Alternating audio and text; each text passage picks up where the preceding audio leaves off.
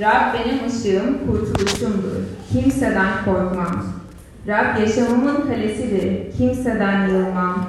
Hasımlarım, düşmanlarım olan kötüler, beni yutmak için üzerime gelirken tökezleyip düşerler. Karşımda bir ordu konaklasa, kılım kıpırdamaz. Bana karşı savaş açılsa, yine güvenimi yitirmem. Rab'den tek dileğim, tek isteğim şu. Ömrümün bütün günlerini Rabbin evinde geçirip, onun güzelliğini seyretmek. Tapınağında onu aramak. Çünkü o kötü günde beni çardağında gizleyecek, çadırının emin yerinde saklayacak, yüksek bir kaya üzerine çıkaracak beni. O zaman çevremi saran düşmanlarıma karşı başım yukarı kalkacak, sevinçle haykırarak kurbanlar sunacağım. Onun çadırında. Onu ezgilerle, ilahilerle öveceğim. Sana yakarıyorum ya Rab, kulak ver sesime, lütfen yanıtla beni. Ya Rab içimden bir ses duydum, yüzümü ara dedin. İşte yüzünü arıyorum. Yüzünü benden gizleme, kulunu öfkeyle geri çevirme. Bana hep yardımcı oldun. Bırakma, terk etme beni. Ey beni kurtaran Tanrım. Annemle babam beni terk etseler bile Rab beni kabul eder. Ya Rab yolunu öğret bana. Düşmanlarıma karşı düz yolda bana öncülük et. Beni hasımların keyfine bırakma. Çünkü yalancı tanıklar dikiliyor karşıma. Ağızları şiddet saçıyor. Yaşam diyarında Rabbin iyiliğini göreceğinden kuşkum yok. Rabbi bekle, güçlü ol ve yüreğin cesaretli olsun. Evet, Rabbi bekle.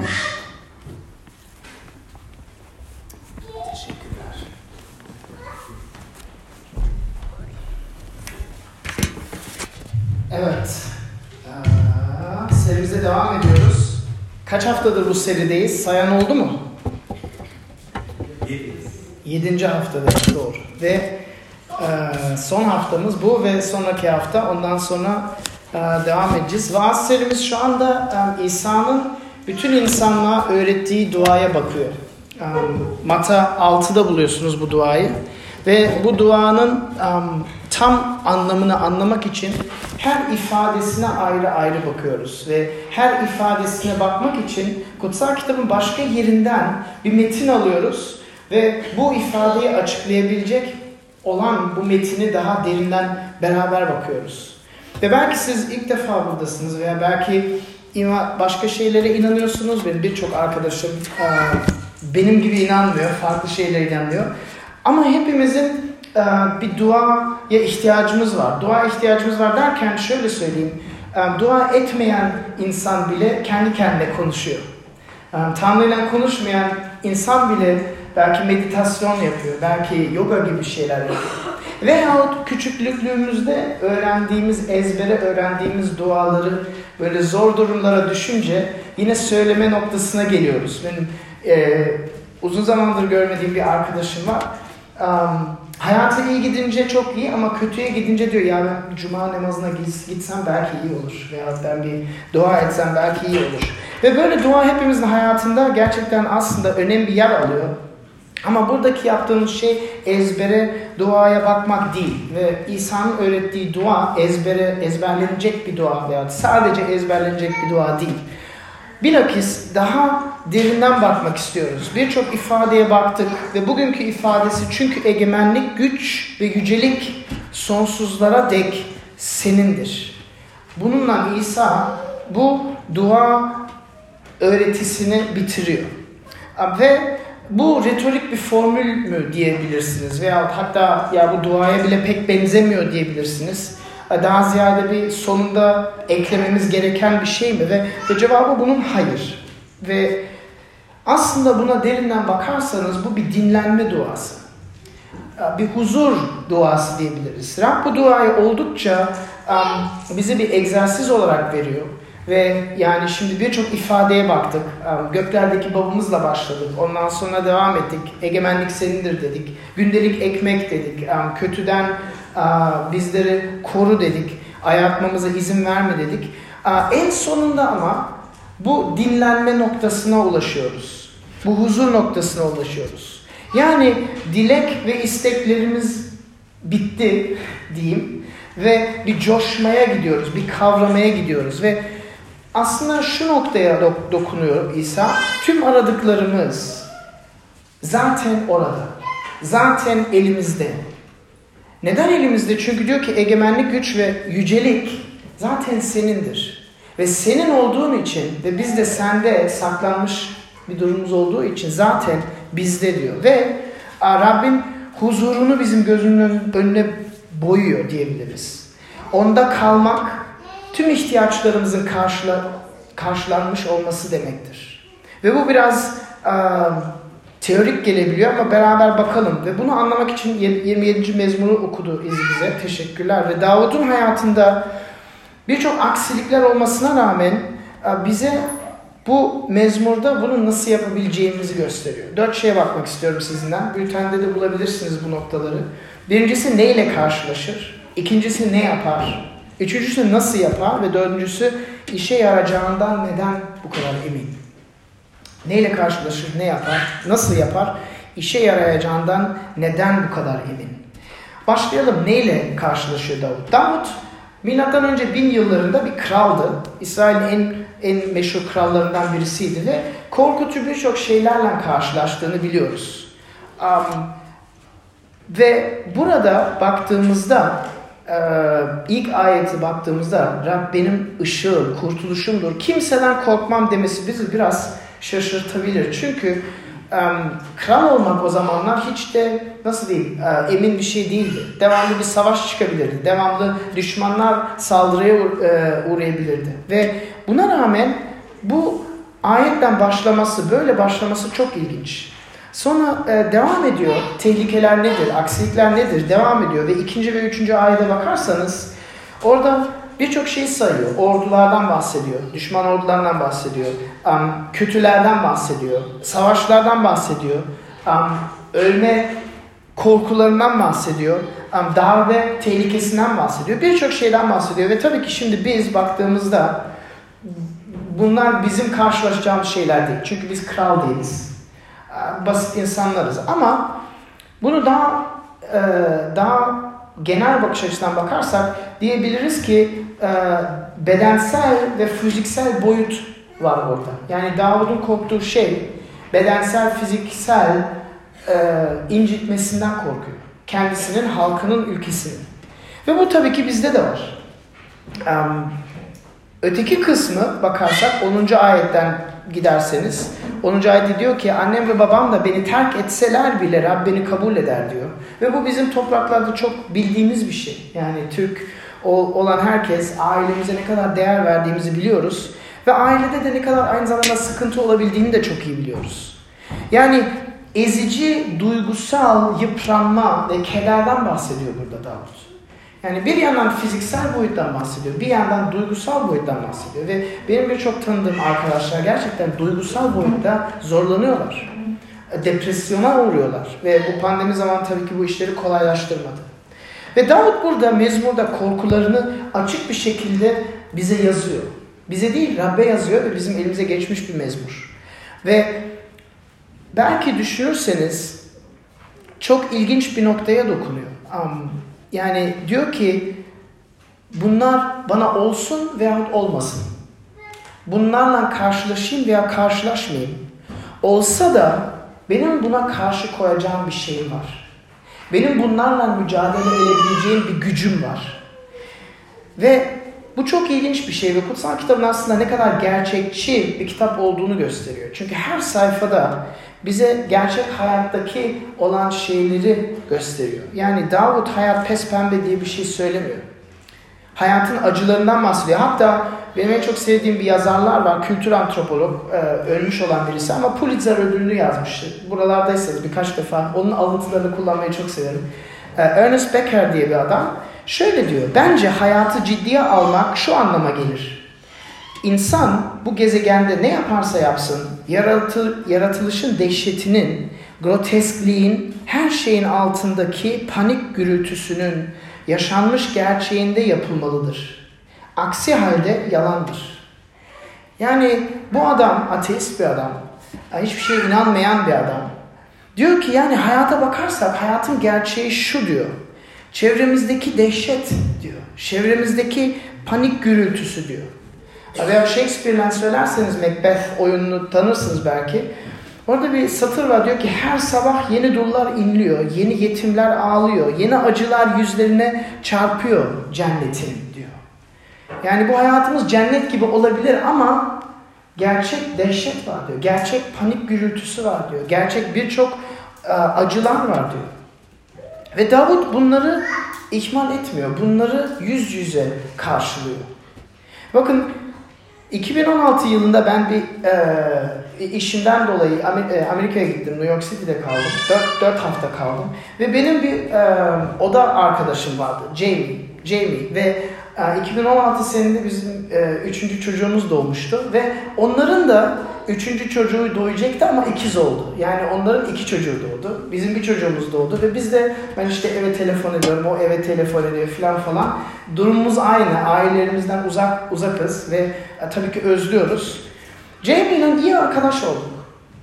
Benim yaşlarımda birisi genç bir adam, zeki bir adam, e, Silicon Valley'de e, çalışan bir adam. Ondan sonra 2016 geçti, evlerimize döndük. 2018'de adam kanser oldu. Ve 2019 yılın Şubat'ında öldü. Vefat etti. Arkasında bir eşini bıraktı, bir de dört küçük çocuğunu bıraktı. Ernest Becker bundan bahsediyor. Ve Davud'un bu mezmuru da bundan bahsediyor. Ve Davud burada hayatın dehşetini, kötülüğünü ve paniğini hem ciddiye alıyor ama aynı zamanda da çok sakin karşılayabilirim diye bir ifadede bulunuyor. Çünkü aslında şunu söylüyor bizim mezmurda. Beni tutan ve bunlarla yüzleşebileceğim bir gücüm var diyor. Ve bugün buna bakmak istiyoruz. Mezmur 27'deki e, güvenle nasıl başarabiliriz? Nasıl biz nasıl baş, başlayabiliriz hayatımızı? Nasıl bitirebiliriz? Çünkü Mezmur 20, 27. mezmura bakarsanız birinci ayette bundan başlıyor. Bu sakinlikten başlıyor ve aynı zamanda da bitiriyor. Aynı sakinlikten, aynı kararlılıktan bitiriyor. Peki bu nedir? Gelin ikinci noktaya. Ne yapar? Davut ne yapıyor? Dördüncü ayetin ilk bölümüne bakarsanız diyor ki Rab'den tek dilediğim, tek istediğim şudur diyor. Onun güzelliğini, e, ömrümün bütün günlerini Rabbin evinde geçirmek diyor. Ömrümün bütün günlerini Rabbin evinden geçirmek istiyor. Bu, bu çok ilginç bir istek. Şimdi biz Davut'un bütün korkularını saydık. Ne yaptığına bakarsak dikkatimizi çeken ilk olarak şu olması lazım. Ne yapmıyor? Rab koşullarımı değiştir diye dua etmiyor. Rab bu orduları benden uzak tut diye dua etmiyor. Rab sağlık, sağlığımı um, doğru dürüst kur, uh, koru diye dua etmiyor. Koşulların değişmesi için dua etmiyor. Ordudan bahsetmiyor, düşmandan bahsetmiyor, kötülükten bahsetmiyor. Ailesinin sağlığından, ailesinin iyiliğinden bahsetmiyor. Bu çok ilginç. Bakın burada metinde bu yok. Şimdi bu böyle şey dua etmek yanlış mı? Tabii ki değil. Um, kötüden kurtar diye daha geçen haftalarda baktık. İsa bize öğretiyor ama İsa'nın öğrettiği duada bile bu ilk ifade değil. İlk dua ettiğimiz şey değil. Sonradan gelen, ortalarda gelen bir ifade. Dördüncü, beşinci sırada gelen bir ifade. Um, Davut ne yapıyor? Rabbe bakıyor. Rabbin yanında sığınıyor. Ve bu bize bir ipucu veriyor. Yani çok um, dua ettiğinde koşullar için dua etmek tabii ki normal, doğal bir şey. Hepimizin yaptığı bir şey ama ana sorun koşullar değil. Ana sorun içimizde olan bir gerçek. Ana sorun başka bir şey. Aslında şunu diyor yani kötü şeyler göreceksin diyor. Kötü şeyler yaşayacaksın. Mutlaka yaşayacaksın. Yeterince uzun yaşa acı çekeceksin diyor. Bu gerçek. Peki asıl ihtiyacımız ne? Davud'a sorarsanız cevabı şu. Rabbin evinde kalmak.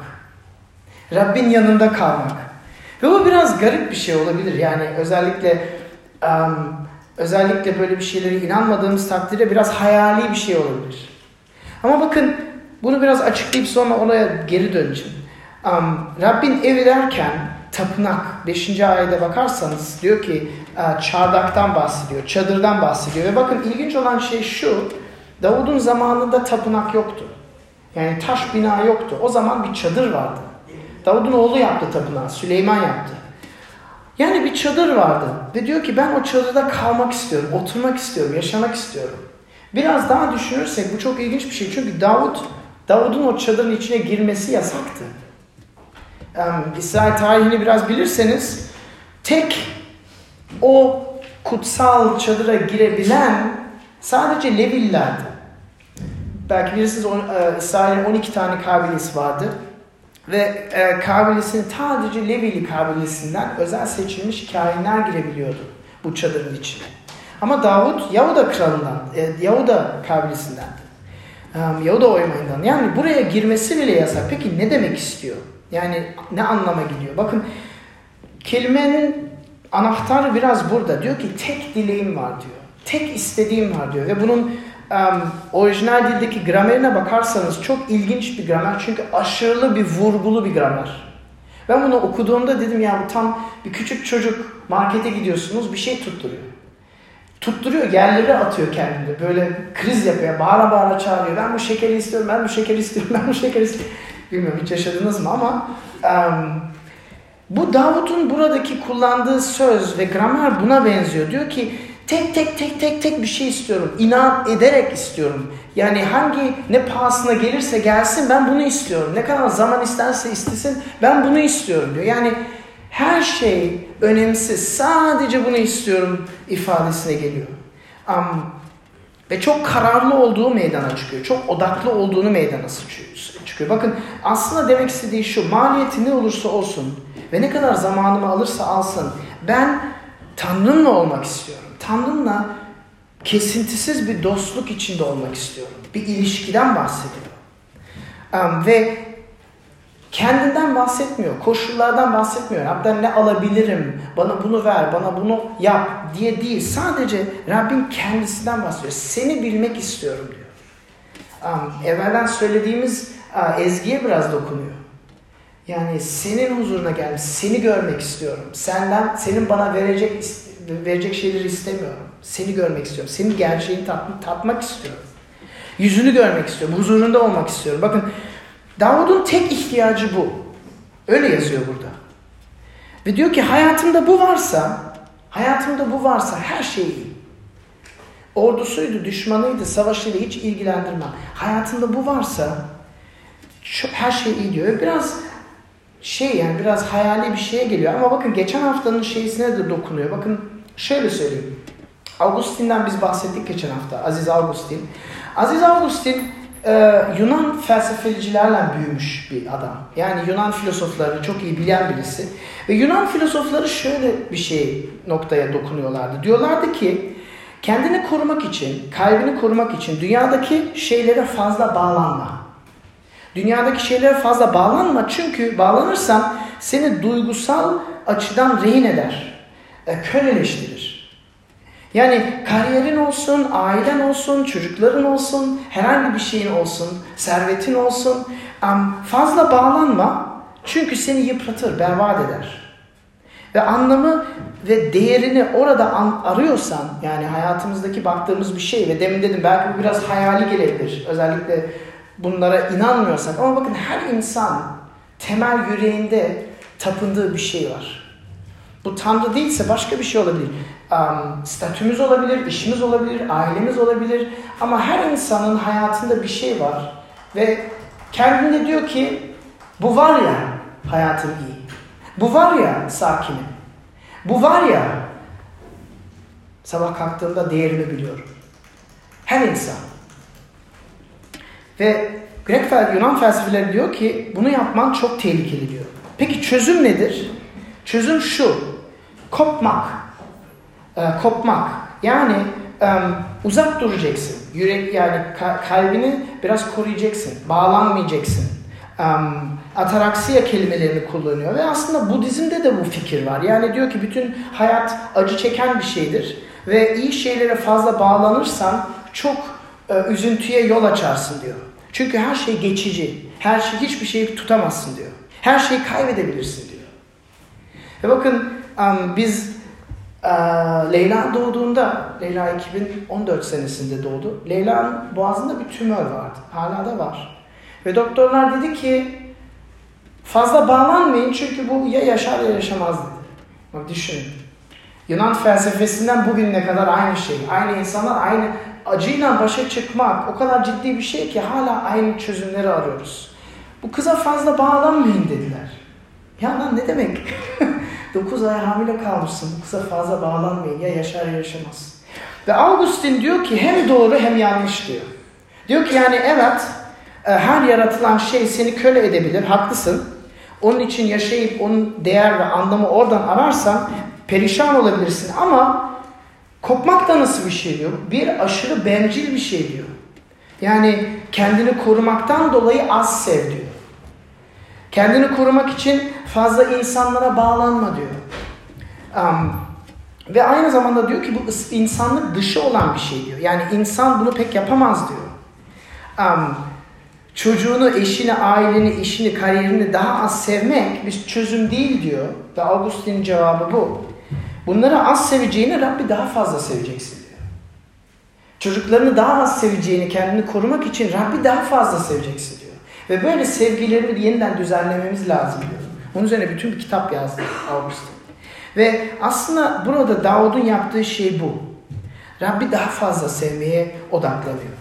Ve bakın um, buradaki dokunduğu şey Allah'ın hakkında bilgi edinmek değil. Veyahut um, Allah'a inanmak değil, doğru şeyleri yapmak değil. Burada bir ilişkiden bahsediyor. Allah'ı tüm yüreğinden sevmekten bahsediyor. Tanrı'ya bütün yüreğimizden bağlanmaktan bahsediyor. Ve aslında geçen haftaki Mezmur 73'e biraz um, biraz dokunuyor. Yani Davut diyor ki kalıcı olan, kaybetmesi mümkün olmayan tek şey, sana huzur verebilecek tek şey Rab diyor. Bunu bil, bunu unutma diyor. Ve onun için güç ve yücelik ve egemenlik sonsuza dek senindir ifadesine dokunuyor. İsa'nın bize öğrettiği e, dinlenme duası. Bu çok zor bir şey. Bunun üzerine konuşmak kolay. Bunu hayatımızda uygulamak çok zor. Hiç denediniz mi? Hayatınızda hiç denediniz mi? Hepimizin hayatında iman edelim etmeyelim hiç fark etmez. En değerli şeylerimiz var. Hatta bu değerli şeyleri alıp bakıyoruz diyoruz ki İsa seni seviyorum ama bu benim. Buna dokunamazsın. Bu benim. Bu benim özel odam. Evimde kilitliyorum. Bu benim özel odam. Buna dokunma lütfen. Böyle şeyler var mı sizde? İsa onlara hem de nasıl dokunuyor? Bu çok zor bir şey. Um, hatta kitabında şöyle devam ediyor. Diyor ki biz tembelsek diyor. Bazı insanlar tembel. Diyor ki tembelsek Rabbin huzurunu yanlış yerde arıyoruz diyor. Peki çok hırslıysak Rabbin görkemini yanlış yerde arıyoruz diyor. Yani hepsini Rabbe bağlıyor. Ve hayatımızda bir şey varsa bizim değerimizi veya kişiselliğimizi belirleyen dediğim gibi her şey olabilir. İş olabilir, aile olabilir, cinselliğimiz olabilir, her şeyimiz olabilir. Bu benim dediğimiz bir şey varsa büyük tehlike içindesiniz. Büyük tehlike içindesiniz. Peki çözüm nedir? Davut ne yapıyor? Davut diyor ki benim sarsılmaz huzurum ve sakinliğim Rab'de diyor. Kimse buna dokunamaz diyor. Sakinliğe sahip olmanın tek yolu bu diyor. Egemenlik, güç ve yücelik sonsuza dek senindir diyor. Ve onun için rahat, içi rahat. Rabbe bakıyor ve diyor ki sen gerçek refah verirsin diyor. Sen gerçek sevgimi verirsin diyor. Sen gerçek sağlığımı verirsin diyor. Ve Davut burada bize um, bu dinlenme duasının nasıl olduğunu gösteriyor. Rab'den farklı şeyler istemek değil. Koşullarımızı ilk, ilk önce koşullarımızı değiştirmek demek değil. Rabbin kendisini istemek demek. Tek tek tek bu varsa, tek bu olursa iyiyim. Üçüncü noktaya gelelim. Nasıl yapıyor bunu? Ve bu çok pratik bir nokta olacak. Pratik olmaya çalışacağım. Nasıl yapıyor? Bakın diyor ki daima Rabbin evinde kalmak istiyorum diyor. Dördüncü ayetteyim hala. Dördüncü ayetin ikinci bölümüne bakarsanız çok ilginç diyor. Onun güzelliğini seyretmek, tapınağında onu aramaktan bahsediyor. Güzelliğini seyretmek ve onu aramaktan bahsediyor. Bakın güzelliğini seyretmek ne demek?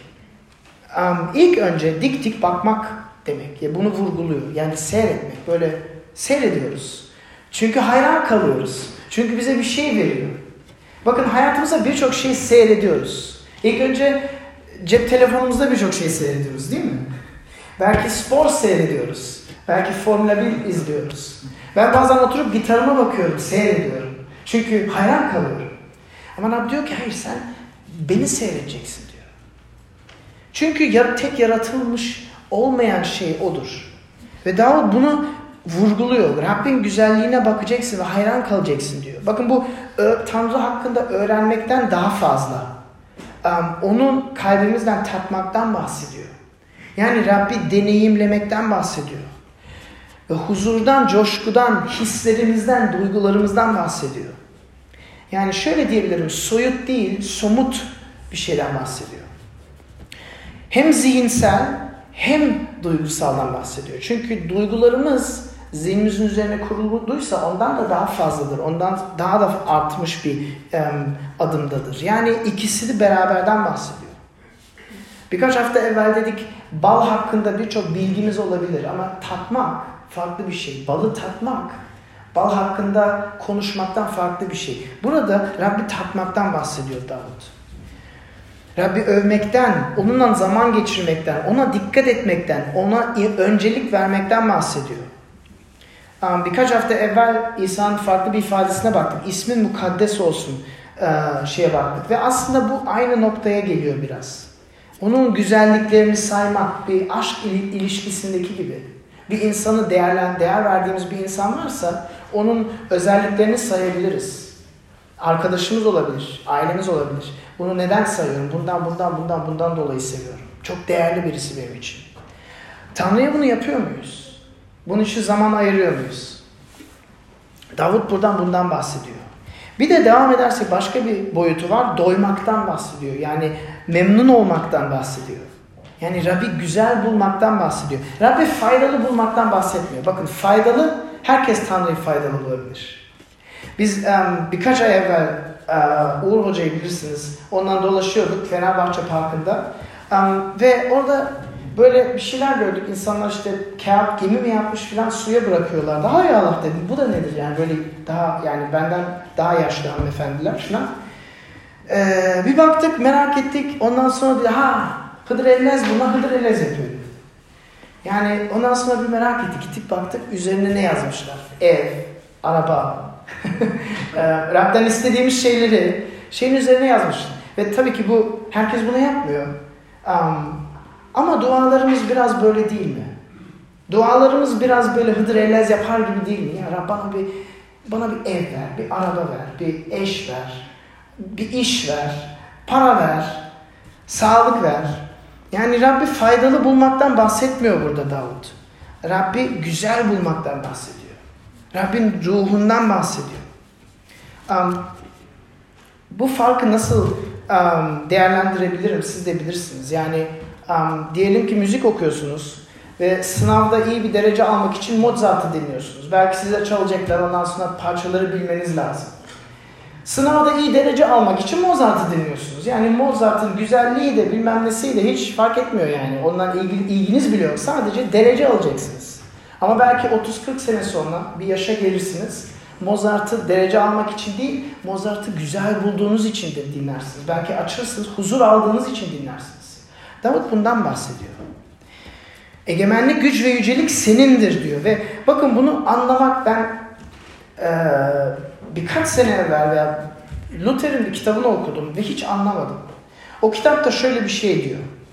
Diyor ki ben cennete gelsem, bütün altın mücevher sokakları görsem ve her şeyi güzel olduğunu görsem, hiçbir hastalık yok. Ama Tanrı'yı orada bulamasam, cehenneme gitmeyi tercih ederim diyor. Ne kadar garip bir alıntı. Ama bakın Luther bundan bahsediyor. Tanrı'dan eşya istiyor, istemiyor. Tanrı'yı faydalı bulmak istemiyor. Tanrı'nın ta kendisini istiyor ve diyor ki ben cennete gelip Tanrı'yı bulamazsam cehenneme gitmeyi tercih ederim diyor. Egemenlik, güç ve yücelik senindir. Bakın bunu bir aklımızda tutalım. Bir daha dua etmeye başladığımızda, bir daha hayatımızdaki koşullarla cebelleştiğimizde ve bunlar için duaya gittiğimizde bunu hatırlayıp sadece koşullar için dua etmeyelim. Şöyle dua edelim. Tamam Tanrım lütfen çok hastayım bana sağlık ver. Ama egemenlik ve güç ve yücelik senindedir. Ve sende hiç alınam, benden kimse alamayacak bir sağlığım sendedir. Anlıyor musunuz? Rabbin egemenliğine, gücüne ve yüceliğine bağlayalım istediklerimizi. Devam edelim. Bakın sonradan diyor ki tapınağa geldim ve seni aradım diyor. Dördüncü ayetteyim hala. Ve aslında bu ne demek? Seni aramak e, veyahut araştırmak da diyebiliriz. 11. ayette tekrarlıyor. Aynı şeye gidiyor. Diyor ya yolunu ya Rab yolunu öğret bana diyor. Düşmanlarıma karşı düz yolda bana öncülük et diyor. Tanrı'nın yolunu öğretmesinden bahsediyor. Bakın kutsal kitapta bu her zaman kutsal kitaptan yani kelamdan bahsediyor. Ve yani sözünü bana öğret, sözünü bana açıkla.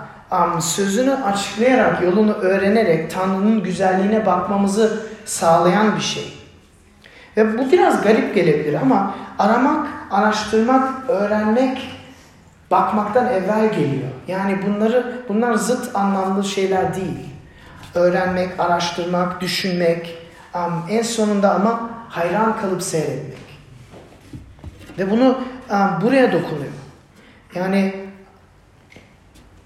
dua ediyor ama önceden öğreniyor, bakıyor, derinden düşünüyor. Bir ayet alıyor böyle tamam bugün 20 dakikam var 5 ayet okuyacağım diye geçmiyor. Böyle ifade ifade okunuyor, düşünüyor. Kendi hayatını düşünüyor diyor. Ya burada Rab seni seviyor diyor ama ben o kadar korkuluyum, o kadar endişeliyim. Bu gerçekten doğruysa, buradaki yazan şey doğruysa Tanrı seni seviyor, seni asla terk etmeyecek diyor bu ayette diyor. Peki ben neden bu kadar endişe içindeyim? Ben neden bu kadar huzursuzum diyor. Anlıyor musunuz ne yapıyor? Okudukları şey, öğrendikleri şeyi hayatına uygulamaya başlıyor. Tanrı'ya bakmaya başlıyor, seyretmeye başlıyor. Derinden düşünmeye başlıyor. Meditasyon diyebiliriz.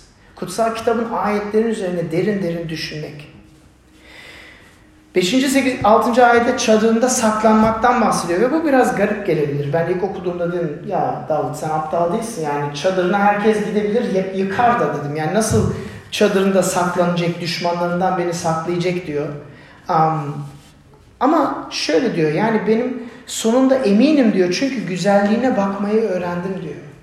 Um, güzelliğine bakmayı sana güvenmeyi öğrendim diyor ve tek dileğim seni izlemek diyor. Bakın bu bizim hayatımızda hiçbir zaman kötü bir şey olmayacak noktasına gelmiyor. 1850'de Avrupa'da birkaç denizci yola çıkmış. Um, ve um, iyi bir amaçla yola çıkmışlar. Başka insanlara yardım etmek için Amerika'ya doğru yola çıkmışlar. Ve e, bunun kaptanı günlük yazmış. Ve ne olmuş? Bunlar e, gemi enkazı yaşamışlar. Ve küçücük bir adada yan, yapayalnız kalmışlar. Küçücük bir adada. Hepsi teker teker ölmüş. Hiçbirisi kurtulmamış. Kaptanın günlüğünü bulmuşlar sonunda. Ve orada herkesin ne zaman öldüğünü, nasıl, ne olduğunu hepsini teker teker yazmış. En son cümlesi ne biliyor musunuz? En son cümlesi şu. Rabbin huzuru, lütfü ve sevgisi beni tutar. Hayatımın bilgece ve merhametle tayin edildiğine dair güvenceyle doluyum. Bakın bu adam gemisine binmiş, ailesini bırakmış, Adada kalmış, en sonunda ölmüş. Her şeyini kaybetmiş. Ailesini kaybetmiş, çocuklarını kaybetmiş, sağlığını kaybetmiş ve en sonunda hayatını kaybetmiş. Bakın bu normal bir insana olsa bu insan öfke dolu olur. Sinir dolu olur. Veyahut um, korku dolu olur. Tanrı'yı suçlamayla dolu olur. Ben iyi bir şey yapmak için yola çıktım. Nasıl böyle bir şey olur? Nasıl yaparsın? Ama öyle bir şey yok. Diyor ki hayatımın bilgece ve merhametle tayin edildiğinde hiç şüphem yok diyor. Bakın bu egemenlik, güç ve yücelik senindir deme noktasına geliyor. Davud'un noktasına geliyor. Biz bunu yapabiliyor muyuz? Bakın bu zaman isteyen bir şey. Ve hayatımızda İstanbul hayatına bakarsak hiç vaktimiz yok ki. Bir yerden öbür yere koşturuyoruz. Değil mi?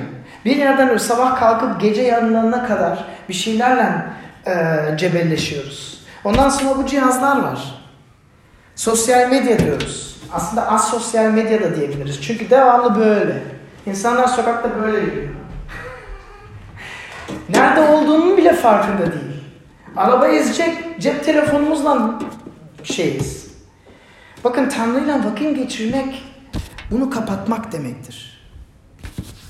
Ekranınızı kapatmak demektir. Telefonunuzu kapatmak demektir. Vakit ayırmak demektir. Ve hayatımızın, bakın birçok insan hayatını değiştirmek istiyor. Ama Netflix'in önünde hayatımız değişmez. YouTube'un önünde hayatımız değişmez. Instagram'ın önünde de hayatımız değişmez. Hayatımız derinden düşünüp vakit ayararak değişir. Siz biliyorsunuz ben fiziği seviyorum. Newton şunu şöyle dedi. Newton'un eylemsizlik kuralını biliyor musunuz? Diyor ki hareketli bir cisim üzerine net bir kuvvet etki etmedikçe hızını veya yönünü değiştiremez. Bakın bu ölü cisim için ama insan hayatı için de geçerli. Siz hayatınızı değiştirmek istiyorsunuz. Bu emek istiyor. Zaman istiyor. Güç istiyor. Rabbe değer vermek istiyorsunuz. Rab için zaman ayırmamız lazım. Hayatımız otomatikman değişmez. Son noktama geliyorum. İşe yarayacağından neden emin? Davut bundan neden emin? Bakın um, bu mezmur güven içinde başlıyor ve 13. ve 14. ayette güven içinde bitiyor. Neden? 5. ayette diyor ki o kötü günde o kötü günde bakarsanız o kötü günde beni çadırdan gizleyeceksin. Çadırının emin yerinde saklayacaksın diyor. Nasıl bu kadar emin olabiliyor Davut bundan? Bakın bu çok ilginç bir şey. Rabbin görkeminden bahsediyor. Çünkü biliyoruz eski ayette o tapınağın en kutsalında Rabbin görkemi vardı. On buyruk, on emirler tabelaları vardı. Kimse giremiyordu. Davut burada nasıl korkmuyor oraya girmekten, çadırda bulunmaktan? Nasıl korkmuyor? Bakın kıyaslarsak birkaç başka kişilerle kıyaslayalım. Eyüp bütün hayatı berbat en sonunda Tanrı'yla görüyor ve diyor ki gözlerimle gördüm seni toz ve kül içinde tövbe ediyorum diyor. Tanrı'nın görkeminden korkuyor. Petrus İsa'nın kim olduğunu anladığında diyor ki ya Rab benden uzak dur ben günahkar bir adamım diyor. Musa Tanrı'nın suretini, görkemini görmek istiyor. Tanrı ne diyor? Benden uzak dur yoksa ölürsün diyor. Yeşaya herkese peygamberlik ediyor. Ama sonra Tanrı'yla yüz yüze karşılaşıyor. Görkemini görüyor. Diyor ki vay başıma mahvoldum çünkü dudaklarım kirli bir adamım diyor. Davut nasıl bu kadar cesur olabilir? Nasıl böyle bir şey yapabilir? 10. ayetinde nasıl diyebilir? Anne babam bile beni terk etse ve bakın Davud'un kültürü bizim kültürümüzden birebir aynı. Aile merkezci bir kültür ve anne baba birisini terk etmek çok çok kötü bir şey yapmış anlamına geliyor. Yani çok çok çok kötü bir şey yapmış anlamına geliyor. Ama diyor ki anne baba beni terk etse bile Rab beni kabul eder. Nasıl bu nasıl bu şeyi alabilir? Nasıl bu kadar emin olabilir? Açıkçasını söylemek isterseniz bilmiyorum. Bilmiyorum. Tek açıklama noktası şu olabilir. Davut günahın ciddiyetini biliyordu. Ve insan ve Tanrı arasındaki ilişkiyi nasıl bozduğunu biliyordu. Ve Tanrı tapınakta, çadırda kurban sunularının um, sayesinde bir yol açtığını da biliyordu. Kefaret Tanrı'dan geldiğini biliyordu. Davud'un yüzde yüz nasıl bildiğini bilemiyorum ama size şöyle bir şey söyleyeyim. Biz bunu daha emin bilebiliriz. Çünkü Davud milattan önce binde yaşadı. Biz 3000 sene sonra yaşıyoruz. Biz çadıra baktığımızda nasıl emin olabiliriz biliyor musunuz? Davut'tan bin yıl sonra Yuhanna geldi. Ve müjdesine ne yazıyor biliyor musunuz? İlk, ilk bölümünün 14. ayetinde diyor ki kelam yani kelam kim olduğunu evvelden söyledi. İsa Mesih, söz. İnsan olup aramızda yaşadı. Biz de onun yüceliğini, görkemini gördük diyor. Aynı görkemden bahsediyor. Ve burada o yaşadı kelimesi var ya, aramızda yaşadı kelimesi aslında orada çok garip bir kelime var. Birebir tercüme etsek der ki çadır kurdu der. Söz beden aldı, insan aldı, oldu ve aramızda çadır kurdu. Ve biz onun görkemini gördük. Bakın İsa'nın çadırın, tapınağın kendisi olduğunu meydana vuruyor Yuhanna burada. Cennet ve dünya arasındaki köprü olduğunu meydana vuruyor. Nihai kurban sunusu olduğunu meydana vuruyor. Çarmıha baktığımızda emin olabiliyoruz. Çünkü çarmıha baktığımızda Anne baba bizi terk etse bile Rab bizi neden kabul ettiğini anlıyoruz. Çünkü Tanrı kendi oğlunu terk etti. İsa Mesih'i terk etti. Çarmıhta İsa Mesih ne diyor? Tanrım Tanrım beni neden terk ettin. Bu sadece bir aile ilişkisi değil. Bu Tanrı'nın üçlü birlik ilişkisi. Ve çarmıhta İsa babasından terk edilmiş bir durumdan karşı karşıya. Neden? Çünkü bizim günahımızdan dolayı. Bizim günahımızdan dolayı, bizim günahımız İsa'nın üzerinde. Çarmıhta hepsini üstleniyor. Ve bizim için kendini feda ediyor.